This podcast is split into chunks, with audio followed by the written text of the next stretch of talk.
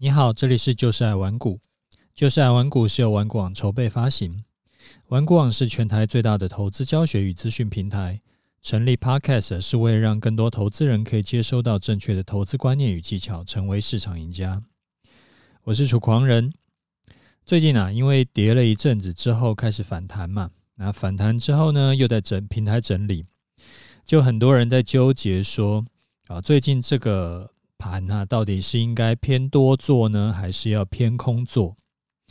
然后呢，就来问我说，现在是应该要进场买多吗？还是应该要逢高放空呢？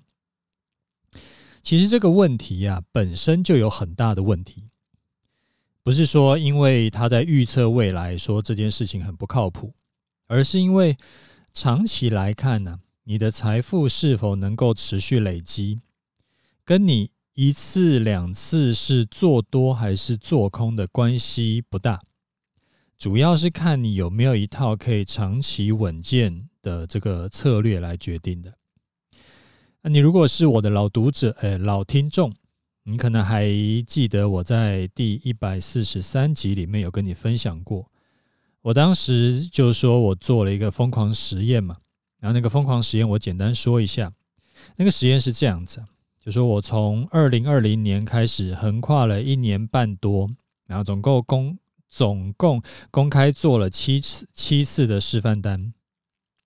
那七次的示范单里面呢，有赚有赔啊，但是最后的总获利是七千两百一十点，是赚七千两百一十点。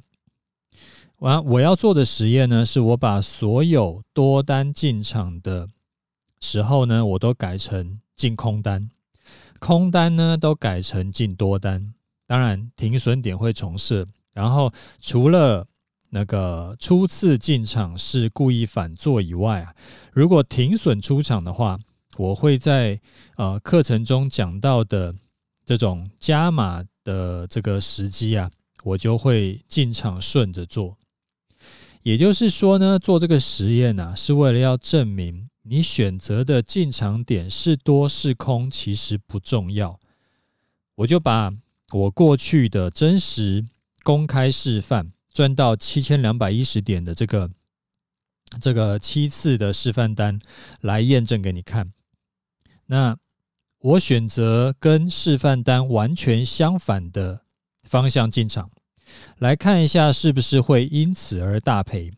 如果我把进场方向反过来以后，我就从七千呃赚七千两百多点变成赔可能四五千点，那我们就可以合理的去推断说进场点真的很重要，因为这个是唯一的变数嘛。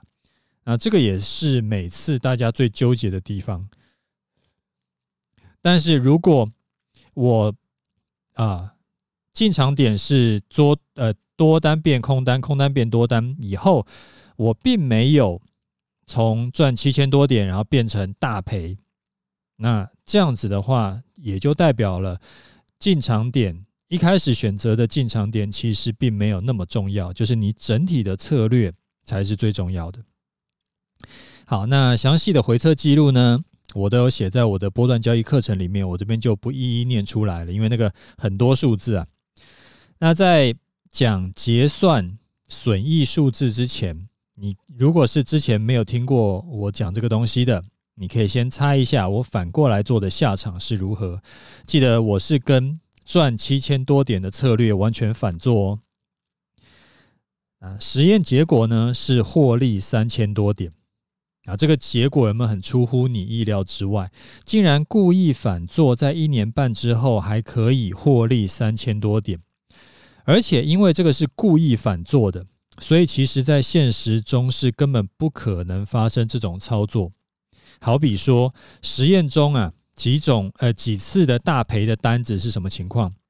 例如说我在实验有一次是故意在打出 W 底之后我就进场空，然后还有一次呢是在创新高以后我就进场空。那最倒霉的一次啊是在做空的隔天。就遇到史上最大涨点，所以这个都是这个是因为是实验，我故意这样做。那如果是以正常的策略来来说的话，是绝对不可能发生这种情况的。所以理论上啊，就是随便做，绩效都应该能够超过三千多点才对。就算不到原本的七千两百多点，也不会差太多。那我为什么要做这个实验呢？因为之前有在课程中讲过很多次嘛。就我这一派的策略，就是可以让你大赚小赔。一次两次的亏损，其实长久长期来看是影响很小的，所以长期来做一定是赚钱的。每一次的进场点呢，是不是都能够审准？是不是每一次都需要精准判断出现在是该做多还是该做空？然后你的这个下降压力线是不是画的够完美？然后你的底部的那个颈线是不是抓的够完美？其实一点都不重要，因为重点是每一次做对的时候，就是你这一笔单做的是正确的时候，你都能赚满整个波段。然后做错的话，你都是赔一点就出掉了。那当然不是说你一定能够每一次都能够大赚小赔啊，这个也要看行情嘛。我说的是你在进场前呢，你都有做好准备。这一次进场，我是单一个有限风险，但是有机会赚到大利润的这一笔单。那做久了，你自然会赚多赔少。那做完这个疯狂实验以后呢，我们再回头来看现在的盘。你是不是也就能够了解，为什么时常有人问我说，现在应该怎么选择进场点？然后我几乎都是请他说，你先提出你的策略，然后我看看是不是这个策略是能够赚多赔少的。如果是的话，我就会跟他说，你不妨试试看。啊，如果说很明显这个会一次大赔，然后会会重伤的，或者是非常反人性，基本上呃正常人是做不下去的。那我就会跟他说，这样做的风险不低，那我会建议你调整一下策略。所以啊，我现在也趁这个机会跟我的学员还有一般的听众喊话一下：如果你是我的波段交易策略的学员呢，你其实不应该来问我这个问题，请麻烦你回去把课程再抓出来复习一下，然后呢，把那一篇疯狂实验，就是补充课程。啊，拿出来对照一下当时的 K 线图，你一笔一笔去看过。那最后呢，你要照着镜子跟自己说，只要用楚狂人这套策略做久了，一定一定会赚钱。那因为这个是我用一两年公开示范验证过的，验证过的事情，而且反做都能赚钱，那你怕个屁呀？那如果说你是一般听众啊。你需要先确定几件事情。第一个，你有没有一套确定条件的进出场策略？如果有，你的策略中有没有非常反人性的操作？有没有过度交易？有没有过度最佳化？你需要回头去检视一下。如果没有，你如果没有一套这个策略，你能不能搞出一套好策略？啊，如果你觉得这个有困难，那你不妨直接考虑加入我的课程，你就学我这套就好。好，第二个你要确定的事情，你的策略有没有经过验证？你可以用程式回测，你也可以用肉眼一根一根 K 棒往回去看。其实我一直不懂为什么会有人敢这个照着没有验证可靠、验证过是可靠的策略去做。或者是有很多人其实是他完全凭感觉在做，或听听消息在做，这真的很需要勇气。这就像什么？这就像说你去玩高空弹跳，你都跳下去了以后才发现，哎，怎么绳子没有绑紧，或者是绳子快断快断，而不是在跳下去之前你就先确认过绳子是靠谱的，你这不玩命吗？所以虽然说啊，过去绩效不代表未来绩效。但是如果说连过去绩效都很糟，那代表呃未来绩效应该也好不到哪里去。话说回来，过去绩效是好是坏，你起码要知道啊，你投入几十几百可能上千万的策略，你起码要去确认过过去是可靠的嘛，这样子你心里也会比较踏实一点。所以之前很多人来问我说：“哎，操作难不难？”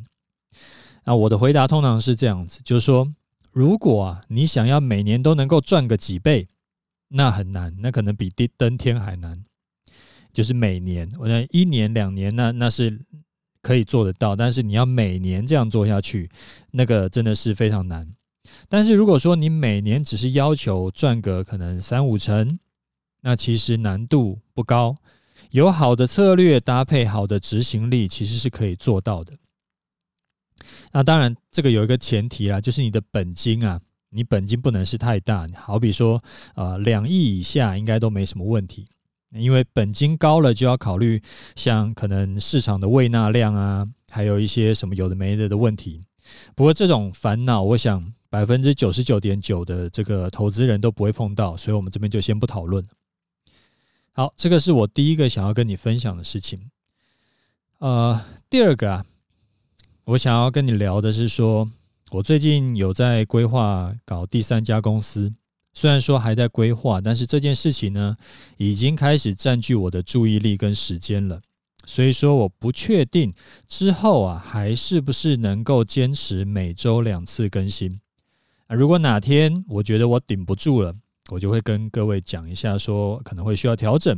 啊，可能改成呃一周一次啦，然后然后再跑跑看。如果还是不行，可能就节目就关掉这样子。因为反正这个这个就就尽量了，我觉得这种事情就是尽量。好，另外呢，再跟你分享一下，啊，最近啊有在跟一些就是同样是开公司的老板朋友有在聊，其实我发现呢，很多当老板的人都有一些盲点啊。如果说你也是开公司的，那我分享这个观念给你，希望对你有帮助哈。就很多老板呢，他都会花非常多的时间，就去想办法要把他的公司经营好，这个是铁定的嘛。因为自己的公司呢，就跟自己的小孩一样，恨不得是一天二十四小时都跟他在一起。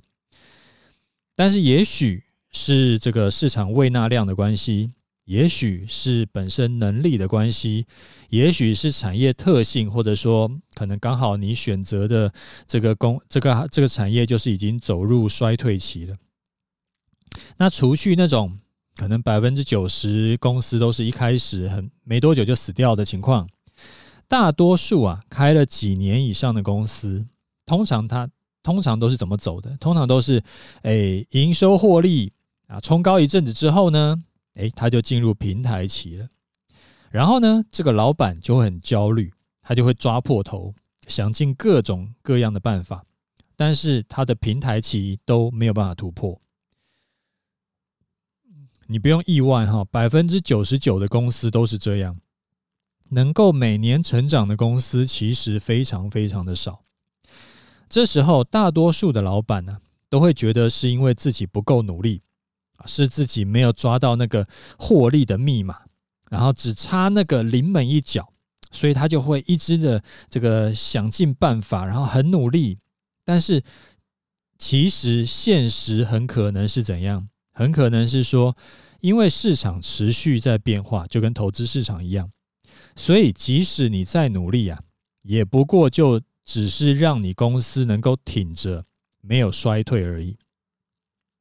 但是没有衰退到要持续成长，这中间有很大的这个这个这个距离啊，起码大多数公司是做不到的，甚至很多公司是冲高以后，它就开始持续衰退，它连平台期都不是，它就是一直在衰退，就一就像股票一直在走空头一样，所以几年以后呢，它就只是吊着一口气，老板的收入啊，并没有比一般上班族好到哪里去。那遇到这种情况该怎么办？你要确认几件事情。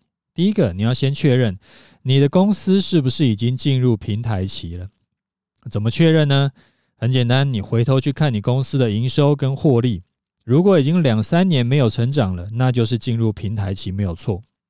啊，记得哦，是营收跟获利哦，因为有一些公司呢，它为了要撑住营收，所以。他就大打广告，然后呃，这个行销费用往上拉，然后那营收是撑住了，但是获利都被吃光了，就你的钱全部都拿去拿拿去打广告了嘛，所以营收跟获利都要撑住。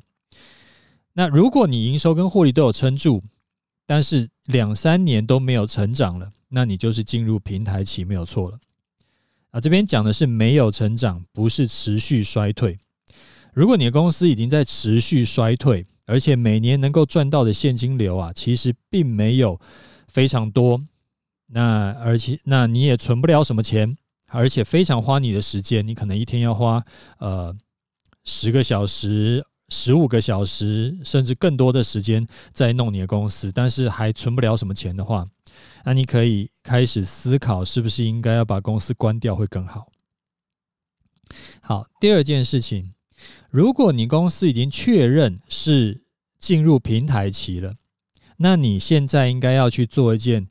呃，我相信不是很容易做到，有点反人性的事情，就是原本的公司呢，你就要想办法把你自己左手抓住你的右手，啊，想办法放权出去，交给你的员工处理，你的时间要腾出来去规划做新的公司，不要再自己就是闷着头搞了，你没有比较厉害，基本上自己搞永远搞不出另外一朵花的。你放权出去，让你的同事去搞，就算营收打个八折也无所谓。重点是你要能够花时间去另辟战场，你的时间跟你的注意力要腾出来，不要吊死在一棵树上。原本的公司你也试过了，试过两年了、三年了，你再努力也很难成长，那就代表说那是一条死路，你要知道停损。然后开什么公司呢？不要跨界跨太远的，要是相近产业的，不然非常容易死掉。每一个产业都有自己的眉角，隔行如隔山呐，这是这句话是真的。如果可以，最好是直接去做自己原本公司的上下游，会稍微容易一点。那就算不是上下游，也要是相近的。你不要说你原本是做金融业的，然后你突然跑去做做餐厅。那除非你是直接把人家餐厅整个买下来，然后交给原本的团队自己去经营，不然的话非常容易挂掉。你像林敏雄这种从房产跨界到超市还能够很成功的，这个都不是正常的中小企业主能够干得了的事情。那如果您你的第二家公司真的搞起来了，基本上你的压力就会大幅降低，因为原本你只有一家公司的时候。比如说，你原本是开一家餐厅，那你突然遇到疫情，哇，餐厅的客户都不见了，你一定压力山大。那如果说你另外有一家公司可以不受到疫情影响，诶，也可以赚钱，那你就只是啊，这个因为疫情，所以说餐厅的收入变少，那你就只是少赚一些。再怎么样，应该也有打平。所以你不用想说会对不起员工，可能还要裁员，可能还要关公司，还要干嘛干嘛的，那个真的是真的是很煎熬啊！那我相信最近应该很多这两年啦，因为疫情的关系，很多公司就是要有经营的困难，所以很多老板就是一一夜白发。那一家公司收入不好，另一家可以来顶，这个其实就像我们投资组合的概念。一种商品如果最近遇到逆风期，但是其他商品是上涨的，你整体的抗风险的能力就会大增。当然了，你也你一定可以找到一百个反例，是那种好比呃本业坚持了十年，然后最后做到上市的。这个就好像我跟你说，做股票赚价差要停损，但是你一定能够找到不停损最后赚十倍的例子。其实创业跟投资很像，就是没有标准答案。你要找一个什么创业导师来教你，我跟你讲，那个十之八九后来都是失败的，因为他的经验就只适合他的那家公司，而且可能只适合他当时用的那个策略的当时那家公司。就他那那一家公司，如果现在来用他的那个策略，可能也会死掉。所以说，这个我是不太相信什么投投资，哎，不，不是投资那个呃创业导师这种事情。投资成败受到行情影响很大，创业也是，而且有很高的不可复制性。所以时势造英雄啊，这句话是真的。就好像我做投资，我要的呃是稳定成长，我要的是持续累积，我没有要一夜暴富。所以说，我的策略就是配合我的目标。经营公司也一样，我从来没有幻想过我要成为像呃像比尔盖茨啦或伊隆马斯克这种世界首富等级的。所以我的经营策略就是稳稳的啊，持续成长。一家公司已经到平台期了，我就另外再开一家。然后我不追求说一家公司就要做到什么营收百亿，但是我可以几家公司加起来还不错。然后无论任遇到任何的风险都弄不死我。一家公司啊，拼到极限，就好像那个前几集我不是有跟你分享过杰西·里佛摩吗？他就是每次杠杆开爆嘛，所以说。啊，顺风的时候就暴赚，逆风的时候就破产。那我不要这样，我有家要养啊，所以我无论逆风还是顺风，我都希望我的就是几两家公司加起来能够持续成长啊，只是啊成长多还是成长少的差别而已。好，所以反正我就是分享我的经营公司心得给你参考，我没有说这个是标准答案，也没有办法。保证获利啊！那你觉得有道理，你就拿去，反正兼听则明嘛，多一个参考没有什么坏处啊。你觉得没有道理，你也不用理我，反正就照你原本的模式去做，也许会比我这一招更好。当然，如果你不是开公司的啊，我先要恭喜你，你这个之后得三高啊，然后失眠的几率都要低很多，所以你是幸福的。那你也可以从。这个我刚刚讲这个东西的这个思路去参考，你原本工作可能收入就是比较固定，你再努力呢也不会增加多少。那这时候你不一定要想办法从公司得到更高的收入，你可以考虑多靠好比投资赚钱，然后那投资呢你也不要只做股票。你要多做不同的商品，多种不同的策略，这样子你的抗风险能力也会大幅提升。好，回来讲，我原本呢就有两家公司在跑了，那为什么我现在要规划第三家公司呢？考量的原因当然有很多啦，啊，其中呢有一个原因是我想要做更有累积性的事情，我要确定我的公司是只要我坚持做下去，就一定能越赚越多。而不会突然爆掉，就好像呃之前那个大陆的补教业嘛，它突然政策一改，结果股价跌掉百分之九十九，或者说像呃重压 Luna 币，然后结果死亡螺旋一来，然后就币价就蒸发了百分之九十九点九九，那完全就是碰到就是人生毁灭，没有第第二条路。好，话说回来，有三只脚。就有三家公司一定会比两只脚要站得稳，两只脚呢一定比一只脚要站得稳，就好像我们做呃，我们去抓底部嘛，对不对？W 底一定会比单脚跳那种 V 型底要要要要稳，然后头肩底呢，或者是 U 型底一定更稳，所以这个是一样的道理，这是小学生都懂的道理。所以这个是必须做的。那我就希望我今天的分享能够给，如果你是当老板的听众啊，一些价值。好，那我的节目呢，如果你觉得有价有帮助的话，也欢迎借呃分享给你的亲朋好友。啊，也麻烦来我的节目给个五星，然后留一下心得感想给我。好，那我们来看一下听众的回馈哈。啊，这一次听众的回馈比较少，所以呢，我就诶。大概看了一下啊，这位听众他问我说：“他说楚大好啊，感谢无私分享，受益良多啊。想要楚大，哎，想要请问楚大，这个老渔夫社团跟轨道央社团的差异在哪里？”好哈，你问的非常直接。老渔夫社团呢，老渔夫期货当冲社团，它是教你一套针对期货操作、期货当冲的这个策略。然后呢，它的好处是没有什么模糊空间。你练习一阵子之后，你的看法跟做法会跟团长一模一样。然后你的获利能力呢，也会跟老渔夫的示范单差不多。他的示范单是十九个月赚五倍嘛，他是二十万的本金，然后赚到九十八万多，接近一百万，所以十九个月赚五倍，平均一年赚三百一十五趴这样子。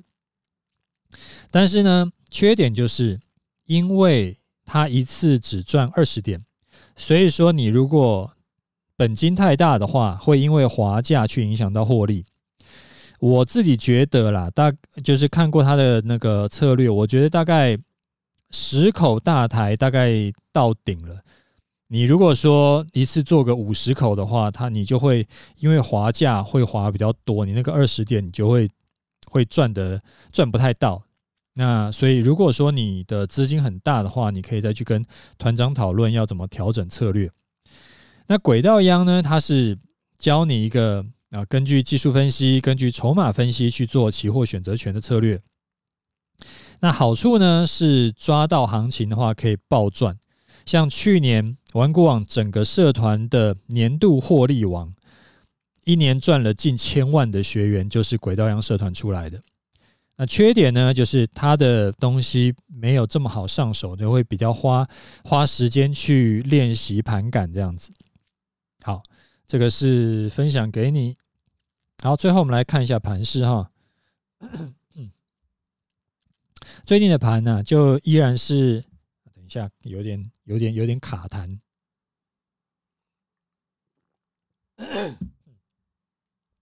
最近的盘呢，它就依然是在冲高之后在整理嘛，所以大盘有点卡住了。它卡在哪里呢？一万六千八以上有很大的卖压。然后一六三零零附近呢，又有又有支撑，所以大盘就卡在呃这一六三零零到一六八零零之间这五百点，还有点动弹不得，所以它就变一天涨一天跌啊。最近做指数的基本上是没什么甜头了，就是我说的是做指数波段的，没什么甜头，就是亏多赚少。那我这两个礼拜啊，都在提醒你的，最近是一个个股表现的行情。你看小型股很多表现得很不错，然后这个在六月十号营收公布前后会更明显。有业绩支撑的，就是你的营收持续成长的这种股票啊，就会有人炒，然后它就可以每天涨。因为我看到最近有一些股票，它涨到被被锁、被被那个被关紧闭的。然后你去看一些，呃，那当然已经关紧闭的，你就没什么好去追的嘛，已经涨了好几根的，所以你可以去找哪一些呢？可以去找那种就是涨有量，但是跌没有量，然后它一直在努力去冲击上方压力区的那一种股票。那这种股票呢，它很可能就是只要它某一天可能就突然偷袭，就直接跳空站在那个压力区之上，然后就往上喷了。那这种就是比较有机会的。所以最近做个股的会比较有这个有甜头可以赚了，然后那做指数的又又比较卡了。那之前有跟你说过的一个一个算是经验谈吧，就是你如果发现这个压力已经被被触碰三次的，那基本上十之八九后来都会被突破。那你可以找那种多去找这种股票。那我自己的空单出场以后呢，目前是还继续空手观望，还没有，呃，就是反正盘势的趋势还没出来嘛，所以说我们就继续再观望一下。好，那我们今天节目先讲到这里，OK，就这样，拜拜。